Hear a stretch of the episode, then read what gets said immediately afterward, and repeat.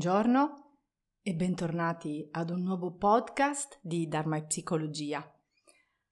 Oggi vi voglio parlare di un argomento non molto conosciuto, ovvero la sindrome dell'India. Molti di voi si staranno già chiedendo perché dovrebbe esistere una sindrome che si riferisce ad una nazione. Capisco benissimo la vostra domanda, ma ora capirete bene il perché, visto che vi spiegherò un po' la nascita anche di questa, di questa parola, da dove deriva e perché viene denominata così. Prima di arrivare alla sindrome dell'India, Uh, parto dal presentarvi le sindromi, le altre sindromi più famose per le loro città. Prima di tutto, specifichiamo cosa vuol dire sindrome. Nella pratica clinica la sindrome è una combinazione di sintomi o di varie manifestazioni che caratterizzano appunto una malattia. Se vi dico la parola sindrome di Stendhal di Firenze, sicuramente vi viene in mente uh, sia il film che insomma la situazione, che cos'è questa sindrome. Fu denominata così perché il maggior numero dei casi sono stati appunto osservati in questa città, a Firenze. È eh, un'affezione psicosomatica che provoca tachicardia, vertigini, allucinazioni, confusione, capogiri in alcune persone che sono di fronte alle opere d'arte di estrema bellezza. Questo succede soprattutto se queste opere d'arte vengono osservate in luoghi chiusi come musei oppure luoghi che sono comunque limitati e delimitati. Questo accade in persone particolarmente sensibili alla bellezza e all'arte e nasce dalla esperienza dello scrittore francese Stendhal, che è uno pseudonimo di Marie-Henri Bale, Nacque nel 1783 e lasciò il corpo nel 1842. Egli visse l'esperienza durante il suo viaggio a Roma, Napoli e Firenze e da questa esperienza nacque anche poi il suo libro Roma, Napoli, Firenze. Cosa scrive? Ero giunto a quel livello di emozione dove si incontrano le sensazioni celesti date dalle arti e di sentimenti appassionati. Uscendo da Santa Croce, ebbi un battito del cuore, la vita per me si era inaridita, camminavo temendo di cadere. Questa fu la sua esperienza. Passiamo a un'altra sindrome. Forse questa è un po' meno conosciuta. La sindrome di Gerusalemme. Un'altra bellissima città che veramente tocca il cuore è Gerusalemme. Posso eh, dichiararlo personalmente che l'emozione che ho provato nella chiesa del Santo Sepolcro è veramente qualcosa di indescrivibile e le sensazioni che ho provato possono effettivamente muovere all'interno propria, uh, del proprio cuore, della propria mente, possono muoversi ad alta velocità e quindi in persone altamente sensibili, altamente empatiche, spiritualmente attive è facile attivare dei click che possono portare ad allentare i confini del proprio io.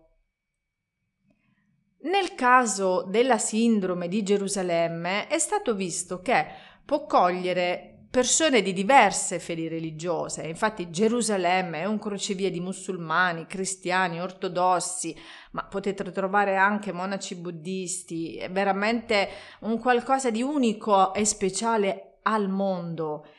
E il numero di casi riscontrati mm, sono stati appunto mm, maggiori durante il periodo di Natale. Perché? Perché l'atmosfera che si genera è ad alta intensità. Allora, io sono stata in estate e già l'atmosfera ad alta intensità, non voglio immaginare a Natale, quindi posso, posso comprendere l'alta sensazione.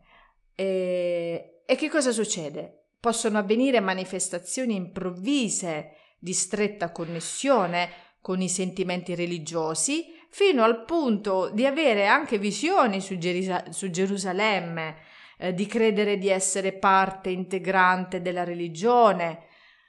Ad esempio, ci sono state persone che si vestivano di sole lenzuola bianche e andavano in giro a professare le sacre scritture. Ecco, in questi casi, ovviamente, in casi estremi in cui il confine tra il sé e gli altri diventava veramente così sottile da portare poi a vivere questi fenomeni deliranti. Un'altra sindrome è quella di Parigi, la sindrome di Parigi. In questo caso è, una, è, è, è, osservata in un modo un po' negativo, insomma, è, l'altra parte della sindrome, diciamo, del, della bellezza di cui ho parlato fino adesso. Cosa succede? L'idealizzazione della città come romantica, gentile, um, viene sfatata dalla realtà Uh, io ci sono stata a Parigi e penso tantissimi di voi, quindi mm, potete forse capire quello che vi sto dicendo, no? È una città come tutte le altre, però se mai ci vai c'è questa possibilità di idealizzarla ad alti livelli. E, una volta che si va lì si scopre che è una città normale, con i suoi pregi, i suoi difetti, uh, ma i turisti che hanno uh, avuto la sindrome di Gerusalemme hanno provato questi sintomi dovuti a delle situazioni anche di background culturale che adesso vi spiegherò, soprattutto poi derivate dal fatto di mh, mm, poca comunicazione, perché eh, in Francia non ci sono tante persone che parlano inglese, quindi questi turisti hanno manifestato Uh, maggiori sintomi anche perché non riuscivano poi a comunicare con le persone che si trovavano lì magari ad aiutarle le persone che hanno avuto maggiori problematiche sono stati i giapponesi. Perché? Perché hanno una idea idealizzata, e questo ve lo dico perché ci sono stati degli studi e perché hanno visto che la maggior parte dei turisti sono stati appunto e sono giapponesi che vivono questa sindrome di Parigi, perché in Giappone Parigi è idealizzata come una città fantastica, è conosciuta solo grazie a film, romanzi, quindi c'è proprio una cultura, um, nella cultura giapponese si crea questa idealizzazione della cultura romantica di, di Parigi. Ed è stato visto che questo succede soprattutto in donne ver- giapponesi verso i 30 anni che non hanno mai conosciuto altri paesi europei e devono essere poi rimpatriate a causa di questa sindrome perché l'unico modo per tornare tranquilli è il rientro nella propria nazione.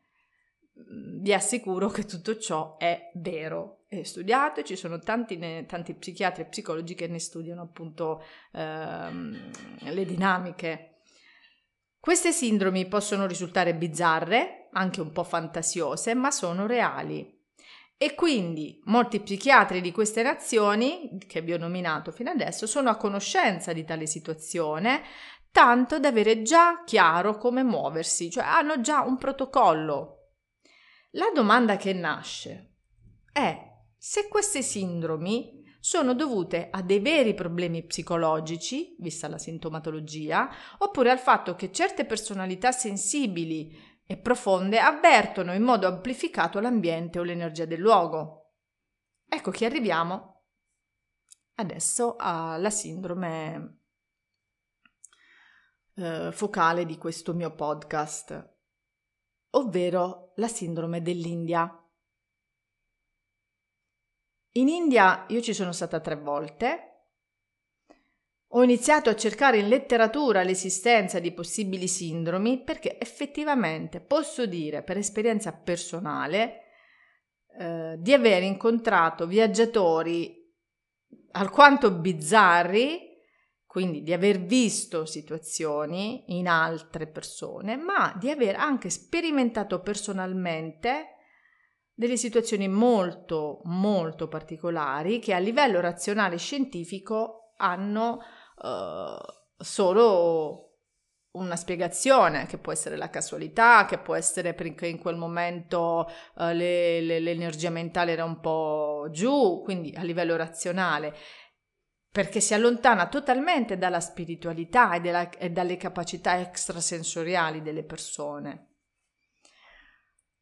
Ricorderete, credo, tutti il film di Julia Roberts, Mangia Pregama. Beh, dopo il film, ad esempio, l'attrice cominciò a seguire e a studiare l'induismo, proprio perché fu colpita particolarmente da questi luoghi e lei non li conosceva, quindi venne proprio colpita. E questo accadde anche ad altri personaggi famosi che si sono lasciati cogliere dall'esotico, ma tanti, mi viene in mente adesso i Beatles che hanno seguito il movimento Hare Krishna, hanno scritto tante canzoni, sono andati lì, hanno fatto tanti loro viaggi, erano negli ashram, così tanti altri. Molte volte il fascino esotico si può trasformare in qualcosa di più preoccupante per i viaggiatori occidentali. Perché?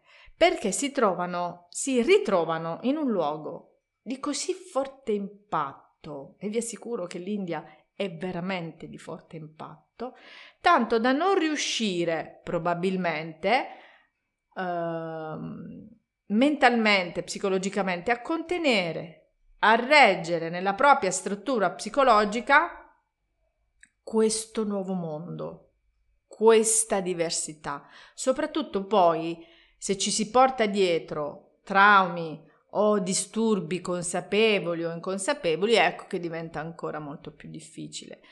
Eh, L'India eh, è stata descritta da tanti autori e um, questo forse a volte lo ritrovo anche nelle descrizioni di chi è stato in Africa. Io in Africa non ci sono mai stata. Però l'India ha veramente la forza e la capacità di uh, far scattare dei, dei bottoni interni che sono molto forti. Queste condizioni ovviamente non appaiono sul manuale diagnostico e statistico dei disturbi mentali, il famoso DSM, l'enciclopedia degli psicologi, degli psichiatri, ma il numero dei casi è veramente molto alto.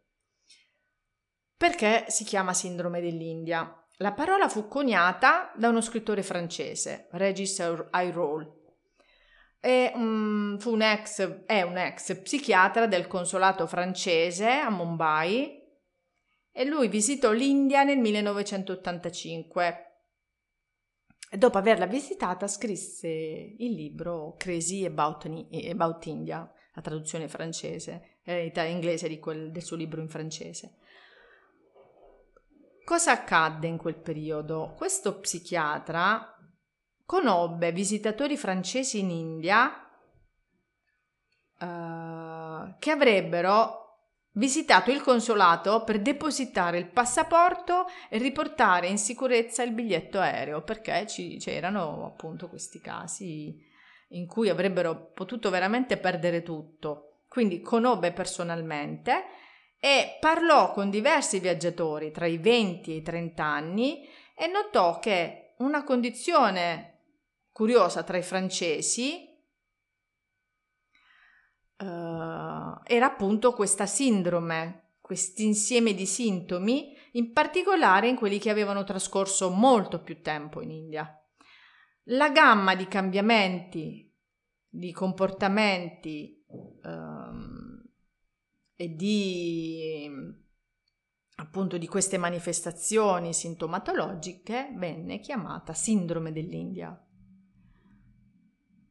Egli esaminò viaggiatori che erano stati trovati in stato maniacale e in stato psicotico, avevano perso i loro effetti personali, erano diventati disorientati o confusi.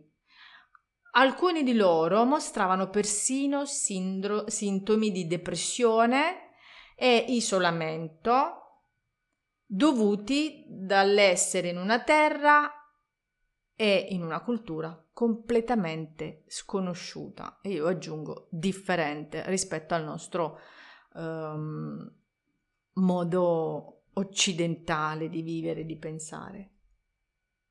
Quindi l'India può suscitare emozioni estatiche, portando ansia nei viaggiatori, ma questo dipende anche dalla storia della persona, dai traumi passati, dall'impulso a viaggiare, e da tutte quelle situazioni che sono state sepolte nel, sub, nel subconscio e vengono poi improvvisamente portate in superficie durante questo viaggio, questa visita in India. io confermo e lo ripeto perché l'ho vissuto personalmente che l'India in qualche modo provoca dei, dei movimenti a volte anche molto forti e molte volte questi movimenti traboccano, diventano veramente tanto da tenere.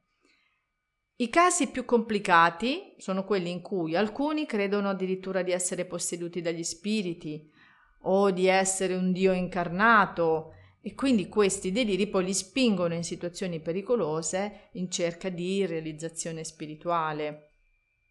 Ci sono tanti altri film dove parlano, da, mm, parlano, anche di questi incontri con uh, i guru negli ashram e di come la loro vita poi si è modificata, i loro comportamenti diversi, uh, i, i, familiari non li riconoscono più, ce ne sono veramente tanti, poi lì è ovvio che è, è veramente molto delicata la situazione perché poi si può anche arrivare a parlare di sette, ma nel caso dell'India, insomma, è una situazione, lì la spiritualità ovviamente se cercata è veramente molto molto forte. Vari altri scienziati in tutto il mondo credono anche che la sindrome dell'India non sia in realtà una condizione ed è quasi una spiegazione razzista per ridurre i viaggi in India, quindi sono nate anche queste polemiche. Eh,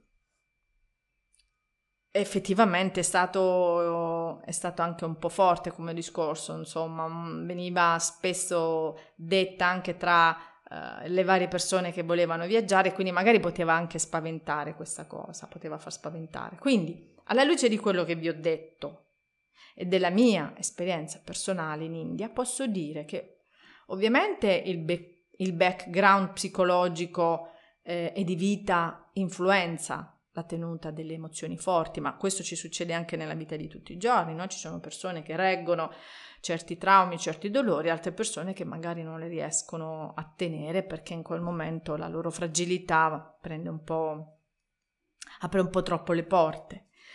Io ho vissuto un'esperienza incredibile, lo posso confermare, a Rishikesh, sulle rive, questo villaggio fantastico al nord dell'India sulle rive del fiume sacro Gange e accadde mh, di aver trascorso una notte particolare, la chiamo così, in uno stato mentale che era effettivamente amplificato, molto amplificato, ma ero completamente lucida, ero consapevole di quello che mi stava accadendo. Fu incredibile perché e quella notte ehm, ero nella mia stanza in un ashram che aveva proprio la finestra sul fiume, quindi era così vicino al fiume che la corrente del Gange in quel punto lì dell'ashram era così forte che il rumore e l'energia che produceva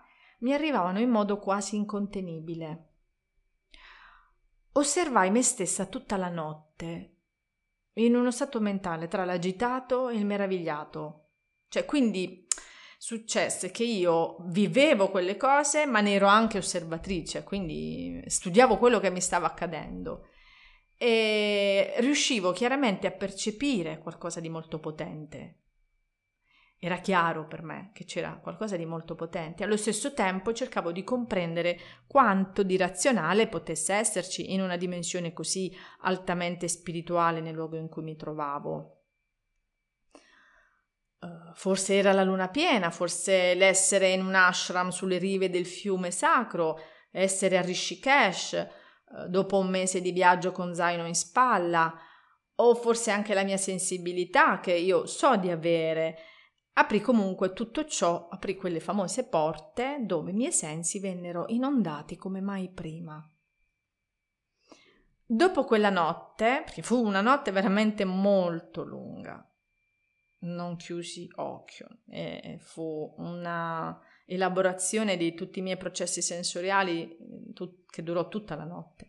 Dopo quella notte mi accaddero poi più chiaramente nel- delle sincronicità durante la mia permanenza in India ma mm, me ne accaddero molte, quindi come ritrovare oggetti sacri mentre camminavo per strada o uh, in, in, un fiume, trovare delle statue o ric- incontrare persone che avevo visto mesi prima, persone sconosciute, rincontrarle. Ne accaddero tantissime e la sensazione che avevo internamente era di sentirmi molto più connessa al luogo. Non sentivo più questo essere turista e, ehm, e sentivo chiaramente che qualcosa in me si era mosso era chiaro che qualcosa era accaduto, qualche passaggio era avvenuto a livello energetico, perché a livello razionale io non, non era successo niente di così strano. Tornata in Italia, ne parlai con il mio supervisore per comprendere appunto cosa potesse essere accaduto quella notte. E un po' grazie al suo aiuto, un po' grazie alle mie varie esperienze spirituali avute anche prima, perché non è stata l'unica, ma è stata l'unica in quella modalità lì, sono riuscita a cogliere il senso di quell'esperienza e, della, e, e la forza insita in quella notte e in quel luogo. Quindi posso dire senza dubbio che ognuno di noi ha delle porte tra due mondi quello che gli occhi vedono, quindi i nostri cinque sensi, in quel senso lì, e quello che l'energia sente e che la forza che bisogna costruire è quella dell'equilibrio tra questi due mondi. Perché è facile perdersi sia in un mondo completamente razionale, distaccato dai segreti dell'universo, Così come è facile perdersi in un mondo fatto di luce, energia, intuizione, che allontana dal mondo in cui viviamo e può allontanarci dall'abitare il corpo che viviamo. Quindi è importante riuscire a trovare questa presenza mentale e presenza fisica, quindi il tenere la nostra mente nello stesso luogo dove il nostro corpo è, pur sperimentando tutte queste manifestazioni spirituali che esistono è il nostro grande compito e la nostra grande forza. Spero che questo podcast vi sia piaciuto, grazie per averlo ascoltato, che tutti gli esseri dell'universo possano essere felici.